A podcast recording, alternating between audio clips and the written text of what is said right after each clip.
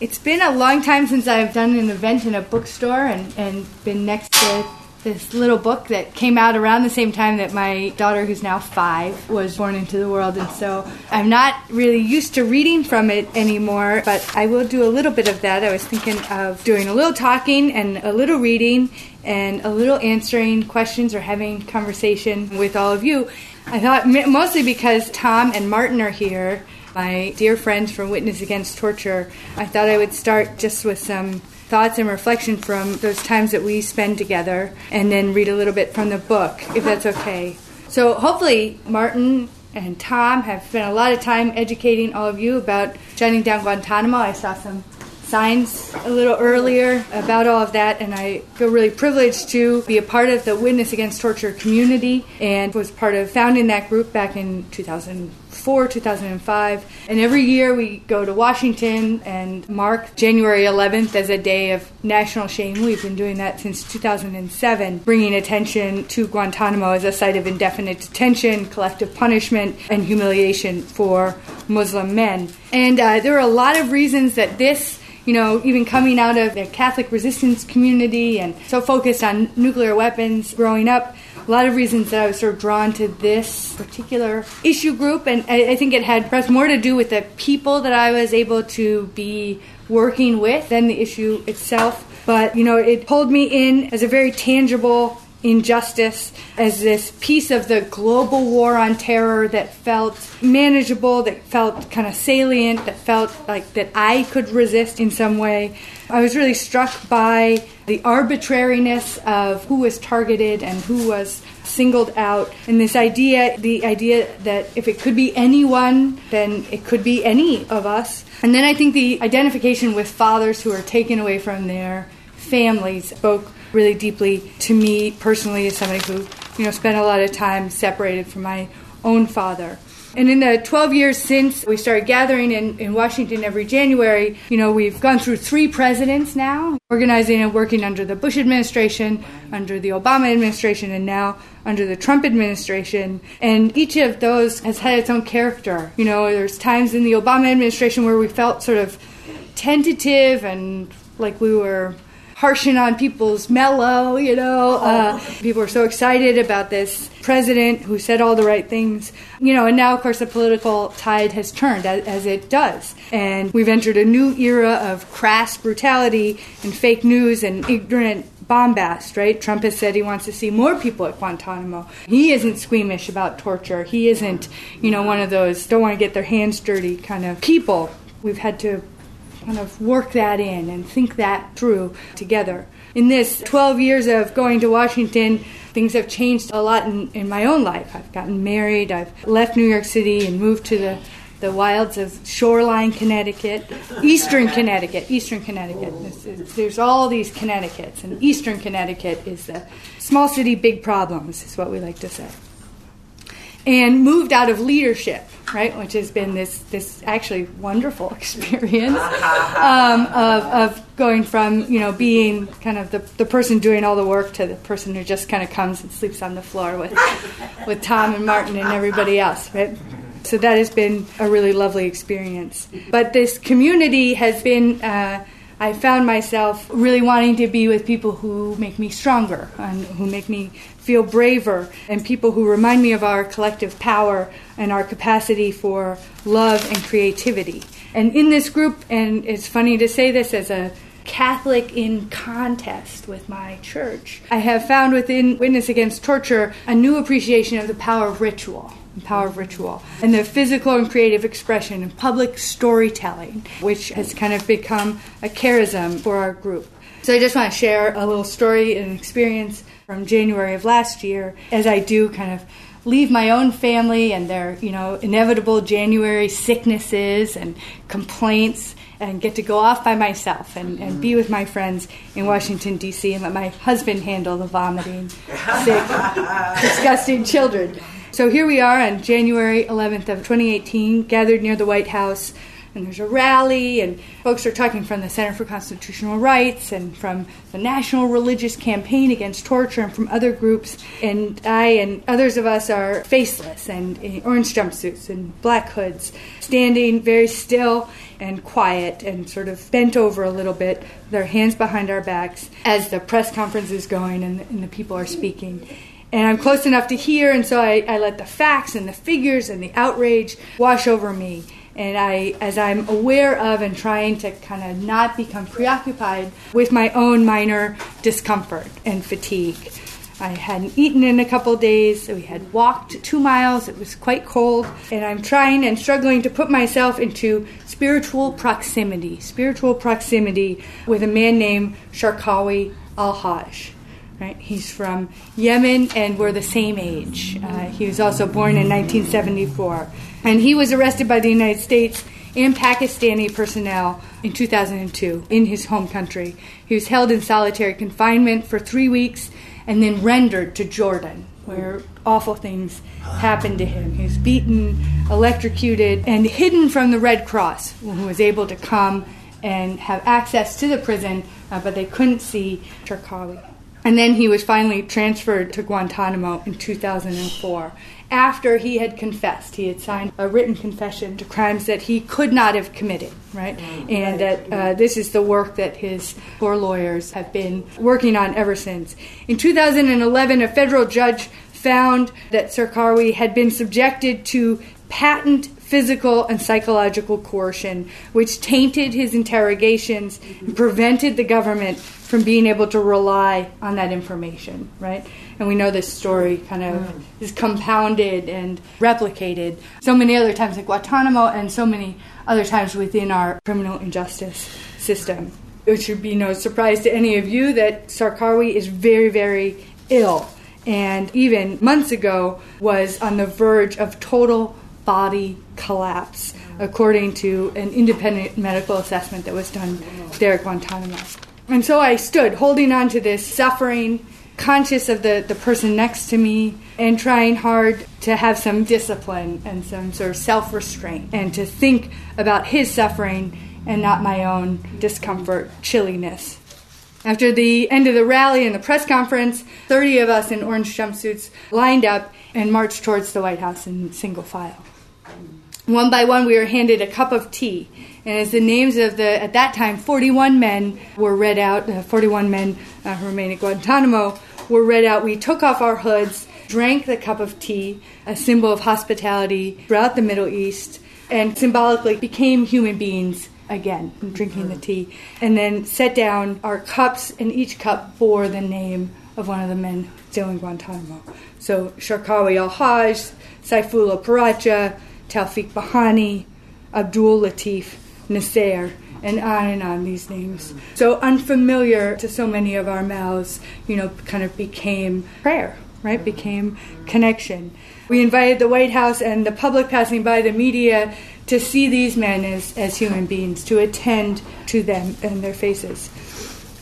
And while I was part of conceiving this theater, I liked the movement of it, I liked the inclusivity, I liked the, the transformation. I had no idea that I would be so so moved by it, so touched, and so devastated, so completely devastated by participating in it. In the course of it, I found myself just crying and crying and crying, and not not hiding my tears, nor performing sadness, right? And you mm. kind of know that I think that space of just kind of letting it letting it be.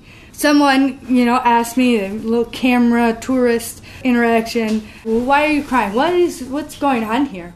And I said something to the effect of, you know, I've been working with these men and on behalf of these men for more than a decade. And I'm crying because no matter what I've done, they're still there and I am still here. And of course, our, our movement, though, has changed over the last decade. It's lost some of its Catholic flavor, it's gained a deeper analysis of Guantanamo sitting at the intersections of Islamophobia and racism and the prison industrial complex and the war machine. And we have tried to witness to the intersection and not just to this relatively small number of individual men there at Guantanamo. And as I said, it's, it's nice to no longer be in charge and to just come and participate, to be just one more person as others, youngers and, and some olders, stay up late and fret over the details and raise the money and write the thank you cards. And, and the work goes on, right? And the work goes on. And I share that mostly because I just really love that story, but I also love this thing, and I, I, shared this earlier today at Niagara too, that sometimes we're called by, by the issues and sometimes we're called by the community that the issues sort of catalyze or galvanize or people who cohere, cohere, cohere, mm-hmm. adhere, cohere around that issue. But that space of being able to cry and act at the same time, of being in a, a circle of prayer and creative witness, a place where your body is moving and interacting, and your hopelessness and heartbreak is able to turn into hope, and where your fear kind of becomes resistance and isn't just this kind of paralyzing agent, but is kind of something that propels you forward, it is a powerful place to be. Uh, and I uh, feel very privileged to to be able to, to be there sometimes and be there with some of you. I thought I'd read a little from this book that uh, Burning Books has here. So, this book came out of essays that I was writing for a website called Waging Nonviolence, and they invited me to do what they termed a little insurrections blog, where I was able to sort of write about family and child rearing and pregnancy and, and all of that. And I really loved doing that. And when they invited me to write the book, I thought I could just smush all the essays into a book, and it would just kind of magic book.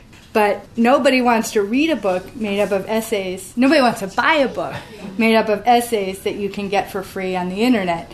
And so I had to actually write a book. So, okay, so enough, enough. I, I'm just going to read a little bit of this. So, this is from the chapter called Family. Dad was born in 1923 and turned six years old two weeks before Black Tuesday in 1929. Oh. The youngest of six brothers, he watched his mother welcome the travelers who crowded the roads, looking for work far from their families. My dad's own family was poor, but they shared what they had.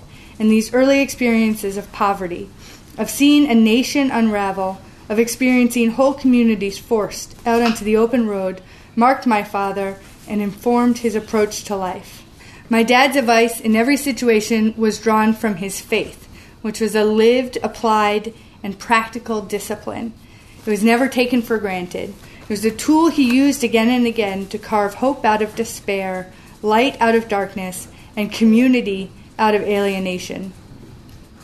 In October of 1968, six and a half years before I would be born, my dad was on trial, along with eight others, for burning and pouring blood on the paperwork of war, the action that came to be known as the Catonsville Nine and he would be sentenced to three and a half years in prison. And this is what he told the judge From those in power, we have met little understanding, much silence, much scorn and punishment. We have been accused of arrogance. But what of the fantastic arrogance of our leaders? What of their crimes against the people, the poor and powerless? Still, no court will try them, no jail will receive them. They live in righteousness, they will die in honor. And for them, we have one message. For those in whose manicured hands the power of the land lies, we say, Lead us. Lead us in justice, and there will be no need to break the law. Yeah. Yeah. The, the judge did not clap. Again and again throughout his life, in courts all over the country, my father stood resolute and righteous before power. He would accept the consequences of his actions without flinching. And my brother and sister and I watched him walk into prison fearless and full of joy more times than we can count. He was a fearless activist, but he was also a father who made fearsome oatmeal. Eric really likes to. Flavorless hot muck designed to stick to your ribs. Oh. And it, when it came to this particular abuse of power, my siblings and I played the impassioned activists, and he was the heartless and impassive judge. But rather than be late for school, we ate the oatmeal and pulled our stocking hats low over our ears as instructed. And he would watch us. We lived at the top of a little hill. He would watch us for the two blocks to make us make sure that the hat stayed on. And he would yell at us, "Put your goddamn hats back on!" Try telling a man who does not blink at a five year prison sentence that only geeks wear winter hats. now, my mom is fearless too. For instance, she's always touching things in museums, in defiance of Science prohibiting this. Otherwise, enjoyable afternoons at the National Gallery or the American Visionary Art Museum have been marred by me hissing at her and pointing at the do not touch signs. That's great. Unfortunately, the same person who cuts through a military fence emblazed with no trespassing signs, festooned with barbed wire in order to disarm nuclear weapons, is unlikely to be intimidated by do not touch signs and, uh, and security guards in ill fitting uniforms. As kids, we watched her joke with Pentagon workers and the police, and when we were at the Pentagon, she would address anyone in un- uniform as Admiral. Good morning, Admiral. Top of the morning, General. Uh, it was good. Yeah, file that one away. It, they almost smiled. They almost smiled uh, in that. Yeah. It didn't mean that they took the dense anti militarist tract she was handing out, but sometimes just getting them to smile was more important. She was just one of those people who made things happen and still makes things happen. Using plans she copied out of a library book, she built loft beds in our room and a play loft in the sandbox, a play loft with a sandbox in our miniature backyard uh, when we were little. The sandbox quickly became the neighborhood cat's favorite spot to poop, but the playscape that she made was awesome, and it helped to anchor us and our neighborhood friends at home at a time when lots of kids were just kind of wandering the streets. And so we would, um, our backyard kind of became the place to be. One night, when we were just finishing dinner, we had this long, skinny dining room table. It probably like would take up most of this aisle, right? Because a lot of people lived at our house. But she was sort of done with with it for some reason, and uh, she just got the electric saw and she buzzed eight inches off the end of the table. I guess it was too long, and she, she wanted less people to live there or something. I don't know. You guys are going to be grossed out by this, but I'm going to say it anyway. So it was, you know, it was planks put together, but they were like space between them, and cockroaches came pouring out of all the ends of the table. And their nests, they had nested underneath it. This is what happens when you live in community. Roaches are really happy. And so she thought it was so funny, and we were all, we did a little cockroach dance and killed all the cockroaches on the on the table uh, on the floor. Uh, and then I talk about in 1983, she did a plowshares action at Griffiss Air Force Base outside of Syracuse on um, on Thanksgiving Day in 1983. She's one of seven, and uh, you all probably know Clare Grady. Some yes. of you know uh, Clare and some of her other co-defendants. And she spent two years in Alderson, West Virginia, in jail there. My brother and I were eight and nine when when the action happened, and our sister was two. This was tough in lots and lots of different respects. But the way prison was presented to us kids was kind of incredible. She made it seem like she was on a retreat. She quit smoking, she did yoga, she went for long walks. Uh, she worked on the grounds crew and was able to be outside a lot, and she built lasting friendships, not just with other activists there, but with women throughout the prison system. And all the way, all, all the while, she knew more about our daily activities, our triumphs and our tribulations, than many moms do when they're even when they're living under the same roof. And then I write a little bit about our dad getting sick and dying, which you know isn't isn't so cheerful. Our uh, dad's last action was plowshares versus depleted uranium, uh, late in 1999, right? A plowshares action uh, that he and three other people did in Maryland about 20, 30 minutes from, from where we lived. And he did his last prison sentence, I think it was eh, 18 months, 22 months. Part of it was in a juvenile facility, which was kind of hilarious that he was in a juvenile facility outside of Washington, hmm. D.C. And then he was moved to a, a prison in Ohio for part of it, and then returned to us right before Christmas in 2001 and so that was that was great. And there was a retreat right after he got out of jail, and everybody was like, "Oh yeah, Phil, welcome to minimum security. welcome to minimum security." Um, I was like, nobody's heard that one before. but anyway, he had hip surgery early in the year, and so I had a hip replacement. He healed very slowly and uh, felt lousy for months. And we took him to the doctor, and the verdict came back harsh aggressive, stage four cancer. The doctor said they could treat it with chemotherapy, but the chances for a full recovery were slight. Dad was up for trying chemo and wanted to give the doctors at Johns Hopkins a chance. But after one round of chemo and it just hit him like a ton of bricks, he said no more, and we refused all future treatment. And he came home, and he came home to die. Mom gathered us all in, not just my brother and my sister and I, but the whole community. Hundreds of people came, literally, to take care of him and of us and of one another. They came to help him die and to help us grieve. And through all of this, my mom made everything happen.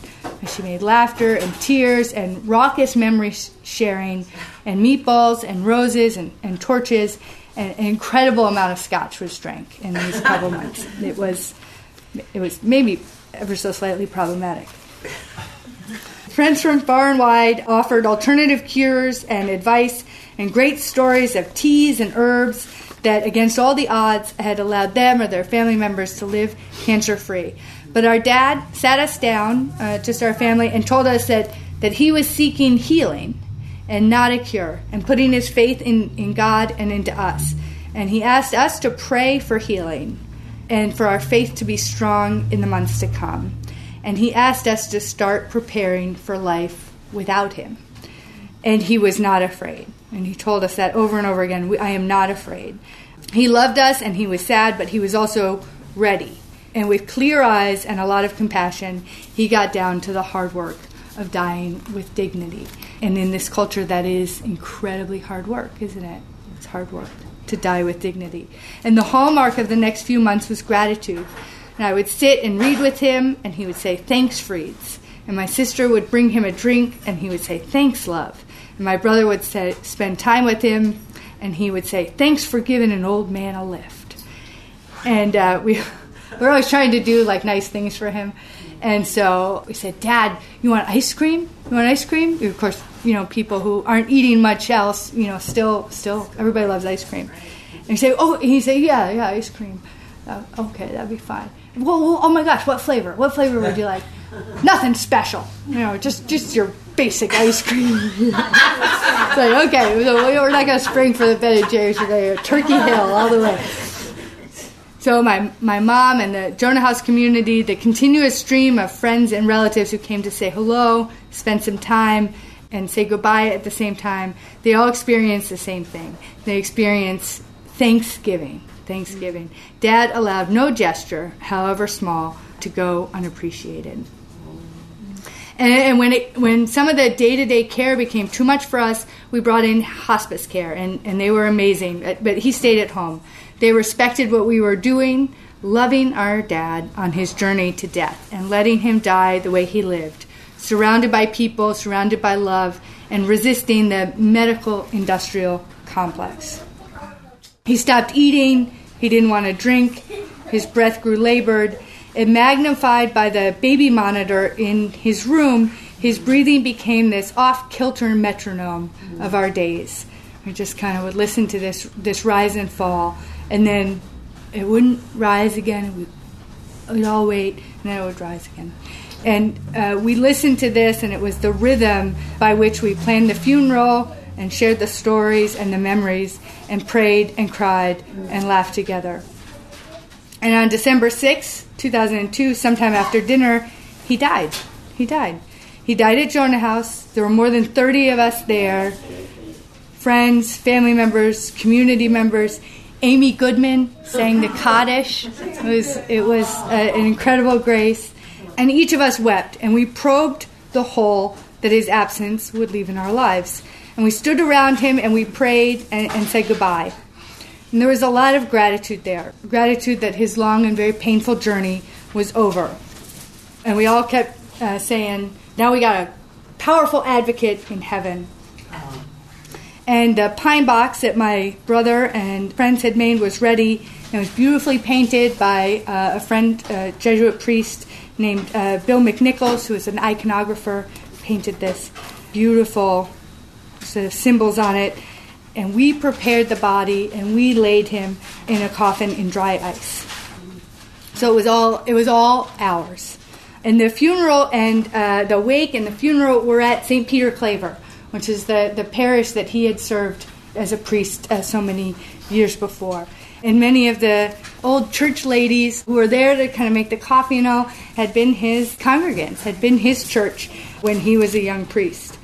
The night after the wake, we gathered around him one last time and nailed the coffin closed. And I remember my Uncle Jim, who is my father's oldest living brother, nailing the coffin and driving these nails deep with just two whacks. You go bang, bang, bang, bang. And by contrast, my own, I was like, you know, and my, my nails, you know, I only got to do like three, but they're just like such sorry. You know, it's like, gosh, my dad would be so, okay. Not a carpenter, my daughter. The next morning was cold and clear and so beautiful. Dad was loaded into the back of a pickup truck my sister Kate and our sister in law Molly and I rode in the truck with him. And people carried signs and banners, and we processed a mile or so down the streets to the funeral mass. I don't remember much of the service, but it was a strangely happy occasion. Strangely happy. Dad was gone, but he was so present in the room full of so many people who had loved him. And my sister and I did one of the eulogies, and we kind of read back and forth, and that presence, that palpable kind of connection we felt to so many people who were there was part of the theme of the eulogy. And we said, He's here with us every time a hammer strikes on killing metal, transforming it from a tool of death to a productive, life giving, life affirming implement. He's here with us every time a member of the church communicates the central message of the gospel, which is, Thou shalt not kill, and acts to oppose killing, rather than giving the church seal of approval to war. He's here wherever joy and irreverent laughter and kindness and hard work are present. And He's here with us every time we reach across color and class lines, embrace each other as brothers and sisters. My sister and I ended by saying, Thanks, Dad, for the lessons in freedom, inside and outside of presence. Thanks to all of you who struggle toward freedom and who are working to build a just and peaceful world. Our dad lives on in you. I've only seen my mom cry a few times. You know, she's an Irish woman. But she broke down at my dad's grave and wept and sobbed as he was being lowered into it with the torches and the snow and the music, which evoked some sort of timeless Viking ritual. She broke down and then she began to remake herself. For the last, it's been 17 years, it's, uh, 18. She's continued to live in community, to labor, to pray, doing organizing and resistance, studying the Bible. She devotes time and energy to her prodigious gift for art. After my dad died, she got donkeys and goats and llamas um, and guinea fowl um, which are hilarious and actually are no more. That was kind of a, a phase. And six incredible youngsters now call her grandma, showering her with sloppy kisses and clumsy drawings and pawing at her with sticky hands. And she wears her grandmother's for peace sweatshirt like a banner, fiercely and with great love. So that's a little, little flavor of the book.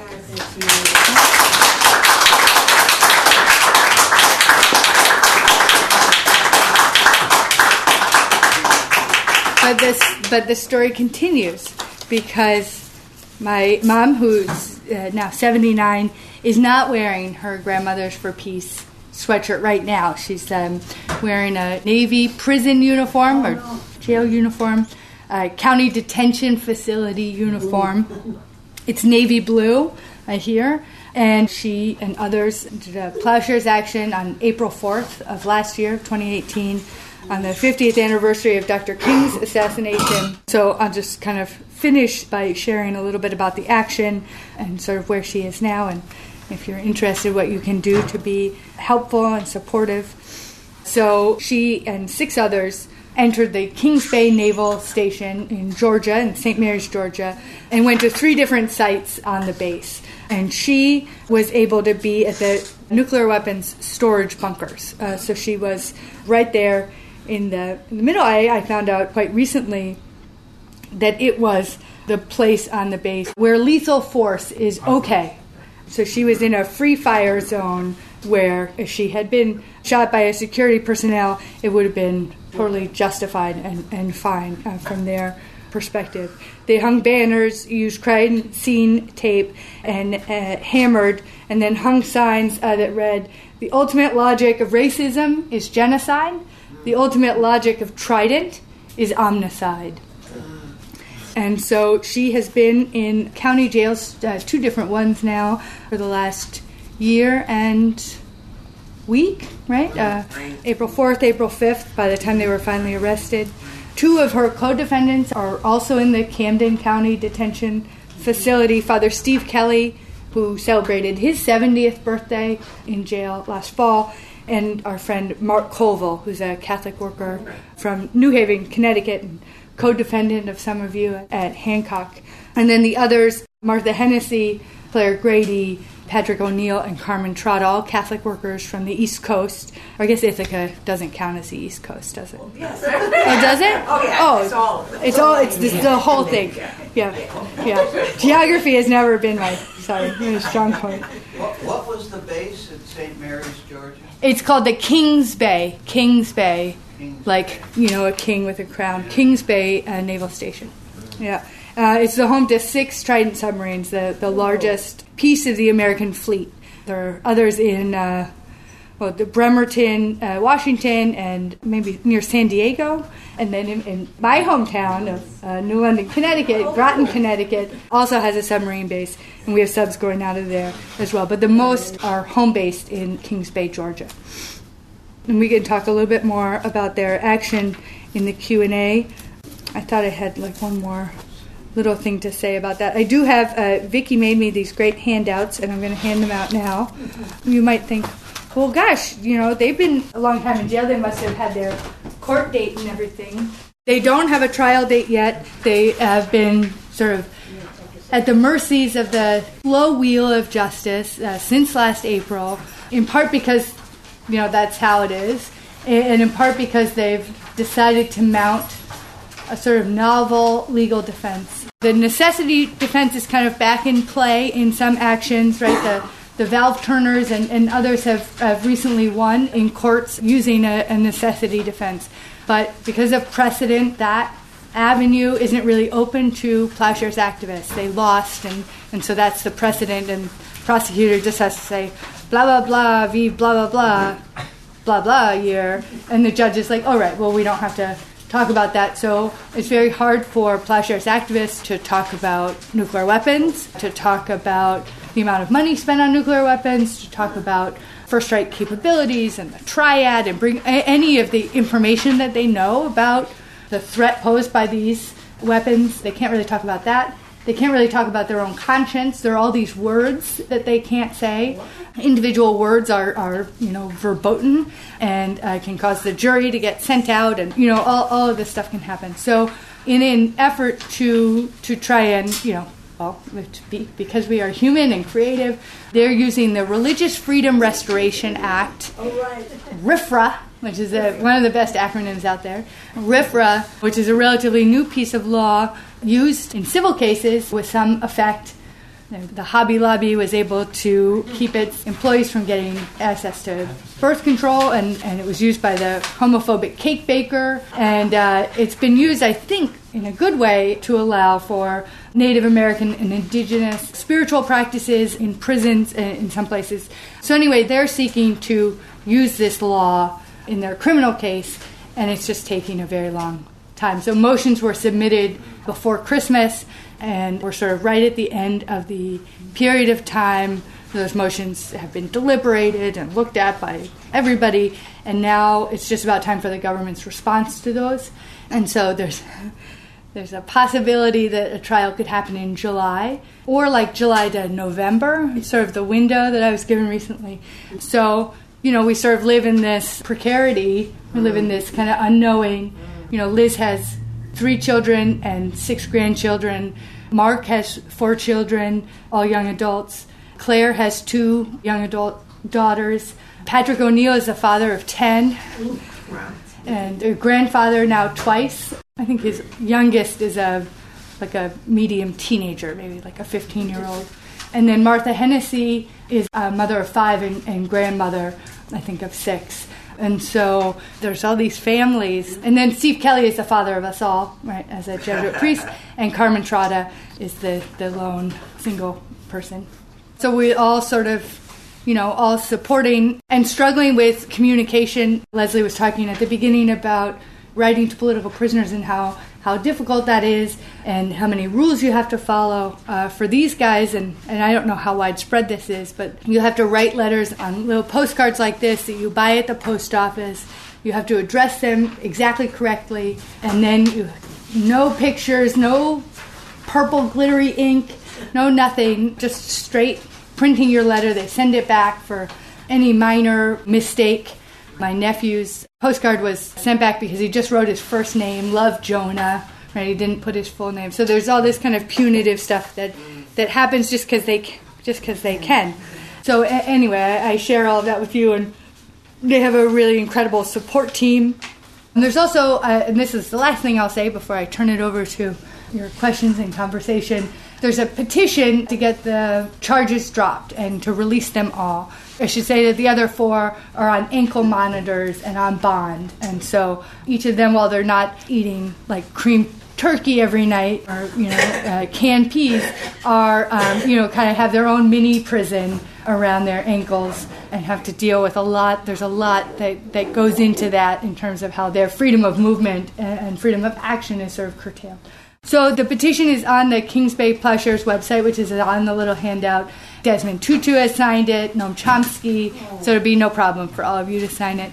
Uh, it basically says, drop the charges and let them go. Come on already, really. That's, that's what it says. It, it says it in like 750 words instead of just that. But, um, so, but with that, I'll stop talking at least until you have questions that you want me to answer.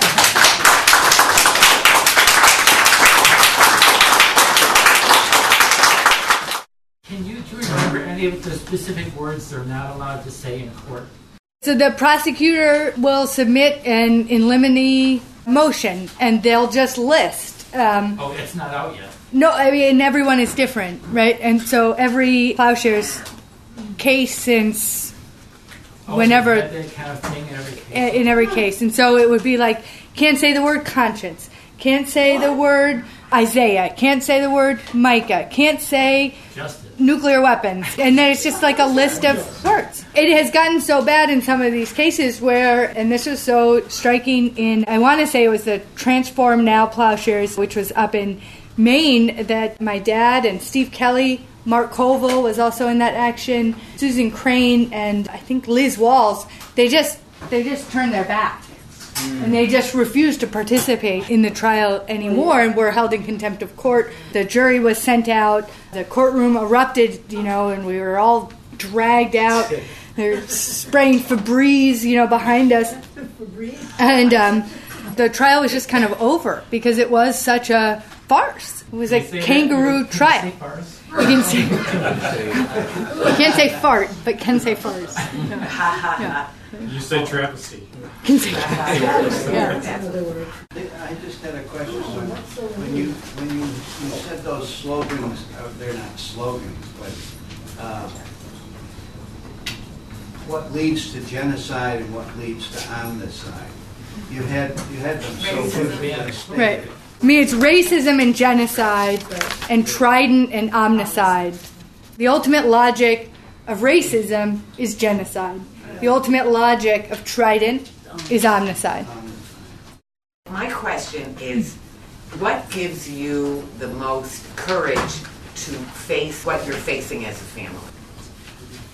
Well, I, I guess a lot of experience with it throughout my life. So that's one. I think having a, a brother and a sister, this core, and feeling connected to these other families. And then recognizing that even in jail, Liz McAlister and Mark Colville and Steve Kelly bring incredible privilege with them, and that most of the two million people who are incarcerated in our country don't have people writing them every day, don't have people lining up to fill their commissary, don't have a backlog of books. They can have four books at a time, and so there's just these Amazon stacks. I mean, it it got to the point when all seven of them were in there that they were just kind of handing postcards around the cell block or you know around the common room because there were so many and it was embarrassing that nobody else was getting a postcard a week. Being incarcerated is incredibly expensive and um, every phone call is almost four dollars and they just have an abundance. So you know my mom sort of focuses on that a lot and kind of just takes it day by day tries to be present tries to be generous, tries to connect. And so, so I find that incredibly inspiring. And I, you know, I'm very impatient that this trial isn't happening yet, and this is gonna mess up my summer, you know, and, and stuff like that. And she's just steady Eddie, you know, one day at a time. And Mark is like that too, and Steve is like that too. And and I imagine the the ripples of that kind of well, that kind of calm and presence, uh, you know, going through that heartless, money making, awful place. You know, they don't serve them lunch on the weekends, but the commissary is open, and so, you know, people are spending all this money, right? Two dollar bags of chips that we would be able to buy for fifty cents, or you know, like it's just all the the economy of it is just so gross, you know. And they're poor people too. Right. And they're all there because they're poor, right? Because they can't right. post bond, right? Right. And Georgia is not a state that's doing away with the bond and bail system as some other states are starting to do. And so I know my mom's been, you know, hitting the commissary hard. They have these picnics every Saturday and Sunday oh. where she and perhaps hopefully a couple others share commissary around the table. They play Scrabble. Somebody sent her the list of, you know, it's like one X and you know and oh. everything is scored this way and so they uh-huh, made a uh-huh, paper uh-huh. Scrabble board and oh, Wow. they they play this all the time. So Peter DeMott will be dead ten years. He died in February, so he's um, he's past ten years now. And yeah, we grew up with Peter as sort of a surrogate father, a, a second father. He and Ellen were part of the community mm. when our mom was in jail, and uh, we mm-hmm. just kind of glommed right onto them when they were young parents of Marie. And so this reminds me to do a plug for the Peter DeMott Peace Trot. Yes. Um, Oh, yeah. 5K, 1K, Yeah. 5K, 1K, Father's Day down in Ithaca. For those of you who haven't been there, it's, it's just a real great Gorgeous. experience. And Ithaca's gorgeous. it's, it, I hear it's gorgeous. Um,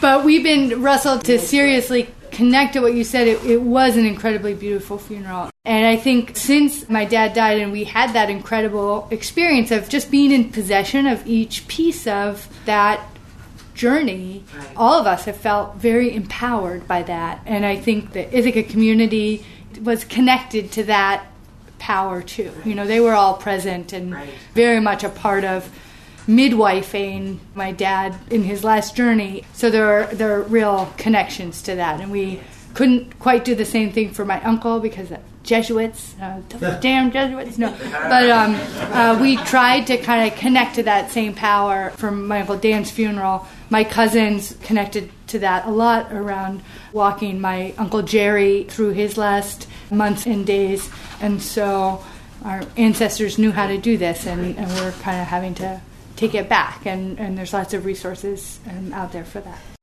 Um, would you be comfortable talking about your Catholicism now? Hmm. How you really, you're relating to it? Yeah.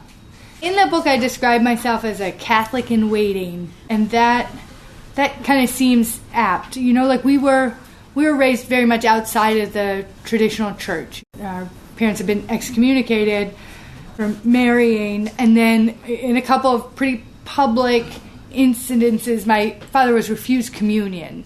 Not that he needed much more souring, but that kind of made it so he really just didn't want to be in churches. And so we grew up with a house church. We had a, a Sunday morning service in the front room, and it was very lay, and different people took responsibility for the reflection, and then for the Eucharist, it was very informal.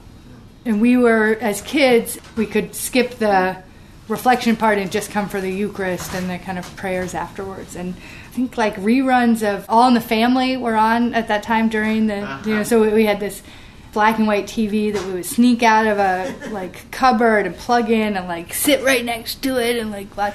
But so, and then at a certain point, we were invited to be part of the reflection too, and so we couldn't watch TV anymore. And we had a Bible study mostly with my dad every Wednesday night. And so instead of reading like Oliver Twist or Prince Caspian or like whatever we were reading at the time as a family, you know, we had this Bible study and we could lay on the bed when he was reading just stories to us, but for Bible study we had to sit up and you know, read. And you know, he would get very much into his school teacher kind of mode, but it was very well, it kind of is my biblical education, right? Like everything I know about the Bible is basically from those schoolings and those really discussions where he invited us to see ourselves in the gospel stories and to rephrase Jesus' words or the words of the disciples in our own words. And when I got older, I, I realized this is sort of popular education. This is what like Ernesto Cardenal was doing, and Solentiname in Nicaragua, and that he was doing something very. He wasn't just kind of making it up, right? Like he was really teaching us we were invited to be confirmed, and all three of us were confirmed as adults. We didn't because we didn't go to church, we didn't go to Sunday school. None of us really kind of got into the Catholic Church. It occurred to me that it would be useful and good to kind of become part of a Catholic community, but every time I tried, I was just kind of like, "All right, this is so boring." so boring. and I would I go to like the Spanish Mass because at least that was you know um, it was like you know kind of there were other people there, you know, and um, and the music was good, but I never made like a real habit of it. And we now, my husband's an atheist and we have found a Unitarian Universalist community that really works for us. And on Sunday mornings, when we're like, let's not go to church today, let's not, let's let's just hang out. Our kids are like, what? We're going to church? Come on, let's go! And uh, it's like a 15 minute walk for us, and we just uh, kind of walk downtown and, and to church, and they kind of get us moving when we don't want to go. They're like, we're gonna tell. like, you can't tell. It's it's you, you. They don't care. Somebody's gonna get in trouble. But I have, you know, um, I guess when I lived, I lived at the Catholic Worker in New York City for about a year in 2009, 2010, and found going to liturgy there, um, Bible study, and then nightly vespers which was kind of the Catholicism that my mother grew up with. The sort of very, you know, like the antiphon and the, you know, and this and the back and forth. Like I, I really loved doing that in this kind of dirty, cracked linoleum, you know, basement dining room at, at Mary House. And I found such resonance and such beauty there, and it really helped. You know, people come to the door and they need things, and really they just need to be like kind of seen as a human being and mm-hmm. and remembered. And so it was i found it so useful to be able to say well i will pray for you. And to really know that like that night at 7 o'clock or 7.05 you know i would have an opportunity to say their name in my little circle. And so i found that incredibly meaningful. And the one thing that i really miss is that intentionality and that i will i will pray for you. You use don't do that you know we light candles for each other who try and find the meaning in these newer rituals. Do you know if Dorothy Day went to church? Was, was she? She was a she was a daily daily oh, she, okay. she was a daily mass lady. Yeah, yeah she was. Yeah. Mm. Or she'd go on Saturday nights lots of times. You know, you go twice on Saturday. You don't have to go on Sunday. Oh, good. so, so, actually, I have two very different questions. Bring it. Bring um, it. One one relates to the um, to the question I asked before. So, sort of as a corollary, being raised by activist parents, how is it that you have the activist roots? That how is it that it didn't, you know, maybe push you in the other direction mm. as it might have, like enough is enough with that. Mm. And also how do you keep balance in your own life with how much to do and how much to not do mm. and that kind of thing. You know you're doing too much when Liz McAlister tells you to like take it easy. So she's like, "You're doing a lot." I'm like, "Oh my god, yeah." Hush. That's my mother. Yeah, It runs in the yeah, yeah. Your first question, you know, like that has been something we've gotten asked a lot, and my brother and sister both align themselves pretty closely. My brother's a Catholic worker in Michigan. and and my sister is a physical therapist and just lives with her partner, but is really connected to lots of movements. You know, we never kind of had like a this is stupid. We're going off and becoming day traders or um, you know Wall Street executives or anything. You know, my brother really loved cars, and I really loved clothes, and my sister loved the um, Magic: A Gathering. You know, the card game. So we all kind of had our thing that kind of was firmly outside of the focus of our community and the source of constant discussion and drama in our household. I guess the thing that I've come to is that our parents didn't lie to us. And I think this is where, well, in, in my observation, is where a lot of rebellion comes from. It's that moment where you're sort of a, uh, starting to pay attention to your parents in a different way and kind of take their measure. And I think often it's that moment where you're like, oh my God, they're not happy. Or, oh, they're not fulfilled. They're pretending that this is all working, and oh my gosh, it's really not. It's not working. This whole, I'm supposed to do this and do that, and then society gives me this. Like, that's not working, and they're lying to me. And I think the genesis of so much of what we label as, as rebellion is that moment of, oh, if I can't trust them, who, who am I going to trust? Or they've been protecting me, right? They've been protecting me from this whole world where, you know, there is no cause and effect and there is no action and consequence, that where there is, where things are just random and violent and messed up. And I've been living in this bubble and bubble is kind of chafing my shoulders now, but I got, I got no skills to do anything else. And so we were not protected we were not told that everything was rosy when it wasn't. We were really educated in imperialism and racism and, and all of these things from before we knew what those words meant. We were had object lessons in them, and they weren't sort of like you know in the movies or something. They were right outside of our door. They were in our living room. There was also no point where we were like, oh our parents are just pretending to love each other. They're just pretending to be happy. They're just pretending a- anything. They were so genuine. And so when you can be happy, make no money, and own nothing, and go to jail, and eat garbage, which is, you know, what we ate dumpster dive garbage, and wear kind of third hand cast offs. And if you can be happy like that, there's got to be something there, right? And so that was really our there's you know there's something there, and and I guess and this is the last thing I'll say. It was attracting all these other people, people from the kind of homes that on some level we wish we lived in mm. were coming to us. You know, people from very wealthy upbringings and good, solid, straight Joe kind of America people were dropping out and coming to live with us and kind of coming to us. And we so we saw the attraction that other people had to it.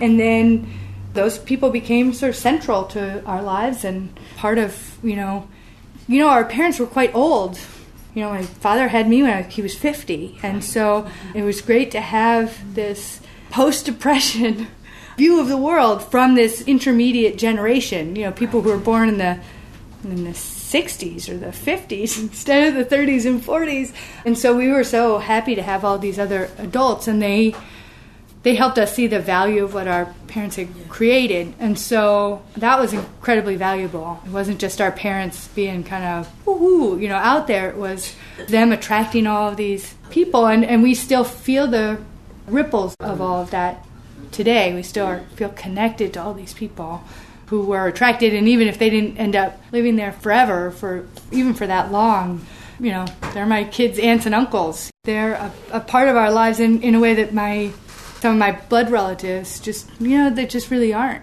Oh, so the balance thing, right? So I have three kids. They're five and six and 12. My stepdaughter, Rosina, lives with us half time and with her mom and stepdad the other half of the time. You know, we're, we're war tax resistors. We, you know, don't make much money. I, I don't I don't work that many hours. Uh, we try and between the two of us work about 40 hours a week. And so we try and spend a lot of time together and time as a family.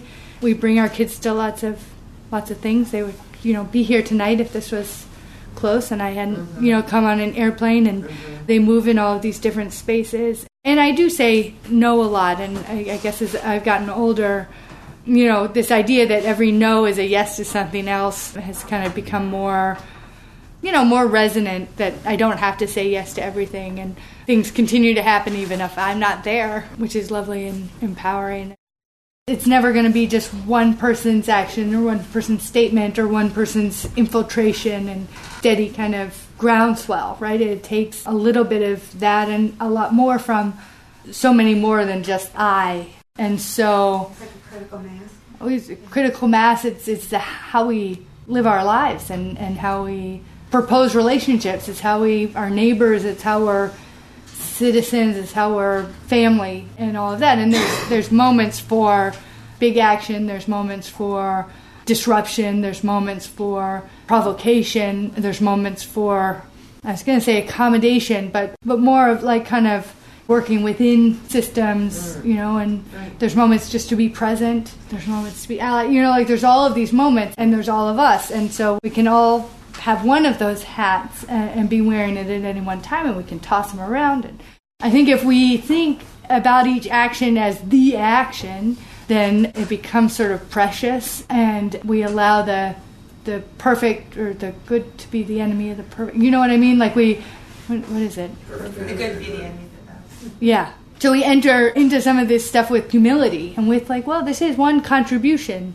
It might all stack up. All these contributions might stack up to be something kind of sea changing, and it might not. And one of the interesting things about looking at all of these plowshares actions, and there have been a hundred of them, is that you know some of them have been front page news. Sister Megan, Greg Boertje, Mike Walli, like cover the Washington Post. There's a book written about these guys. It really was same exact action as every single one in in its basic elements. But there's something about the moment and their personalities and the their target, you know, that just kind of just kind of all work together and and then their they're genuine you just something about the three of them you know and so and you know another action happens and a couple people are kind of take note of it local news story jail sentence no dust up. No celebrities in the courtroom no big name press no no nothing. It's the same action right?